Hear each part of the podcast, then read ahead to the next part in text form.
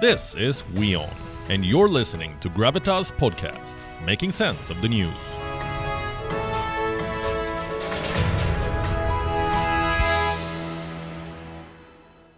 Today is Army Day in China, the 95th birthday of the People's Liberation Army. What you just saw was part of the celebrations. The PLA is celebrating its birthday by preparing for war, and they're declaring it in so many words. Look at this piece from the Global Times. The PLA is sending a message through Chinese state media preparing for war. That's what it says. War against whom? The United States of America and their House Speaker Nancy Pelosi. She started her tour of Asia and she will go to Taiwan as part of it. For Beijing, this is unacceptable, which explains the saber rattling, the drills, the threats, all of it. Despite everything, Pelosi is going. So, what will China do? Will it launch a military response? Is the Biden administration prepared to risk that over a diplomatic visit? And if yes, why are they silent about Pelosi's plans? On Gravitas tonight, this is our cover story. Are we on the brink of another war? That's what we'll discuss. We'll start with Pelosi's plan or what we know of it. She started her Asia tour today. First stop was Singapore. Will she go to Taiwan next? There's no word from her team, no mention of Taipei on her official plan. But by all accounts, she is going. Nancy Pelosi will land in Taiwan. There's a lot of buzz in Taipei. Preparations for her arrival are on. So, when will she land? Tomorrow night, that is Tuesday. And the day after, she could meet Taiwan's president, Tsai Ing wen. Several hotels in downtown Taipei have been booked. This is for Pelosi's delegation. Of course, she's not traveling alone. There are five other diplomatic, uh, Democratic lawmakers and diplomats, I'm sure. It is believed that they will be with her in Taiwan too. And let me repeat Washington has not confirmed any of this. Taipei too has not said anything officially. Taiwan's foreign ministry was asked about these reports, it has refused to comment. They're all silent about Pelosi's Taiwan plans. Guess who's not? China. China issued new threats to the US today. 我们要再次正告美方 we would like to tell the United States once again that China is standing by and the Chinese People's Liberation Army will never sit idly by, and that China will take resolute responses and strong countermeasures to defend its sovereignty and territorial integrity. What the US should do is to abide by the One China principle and the provisions of the three Sino US joint communiques honor President Biden's pledge and not to support Taiwan independence and not to arrange Pelosi's visit to Taiwan. China is standing by. The PLA won't sit idle. China will take strong countermeasures. This is not rhetoric. Beijing is not bluffing this time. It has plans in place if Nancy Pelosi goes to Taiwan.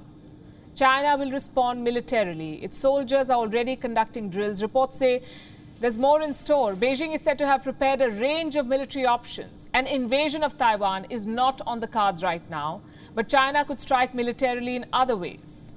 And these are all tried and tested methods, like invading Taiwan's air defense zone. Chinese fighters have flown large sorties before. They could do it again, sending PLA jets to Taiwan. What are the other options?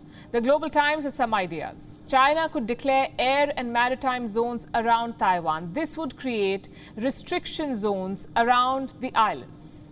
Then the Chinese military could be mobilized to conduct drills and display firepower. And I don't need to tell you what a security nightmare that will be for the US. Just imagine this Nancy Pelosi is in Taipei, and the Chinese military has surrounded Taiwan in the name of drills.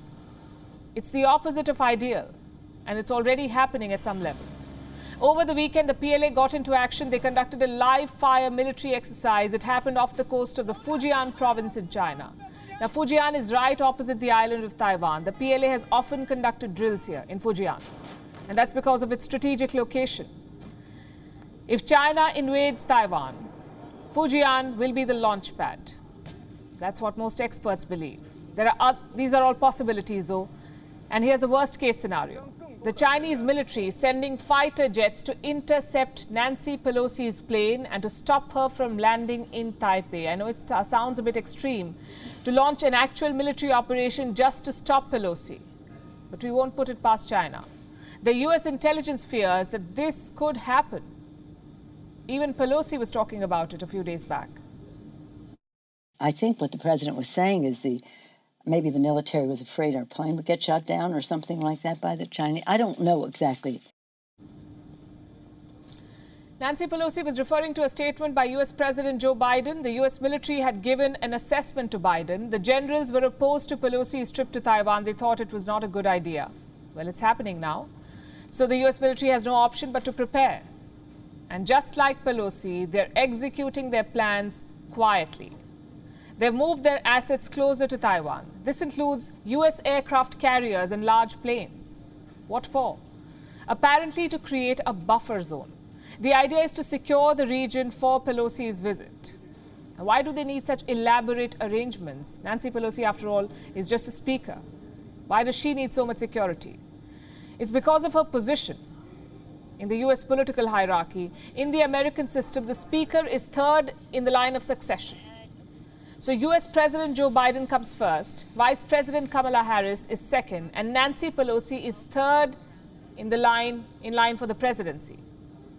So, if for some reason the top two are incapacitated, even if temporarily, then Nancy Pelosi will serve as the US president. So, protecting her becomes a constitutional duty for the US armed forces. And the interesting part is they're doing all of it quietly.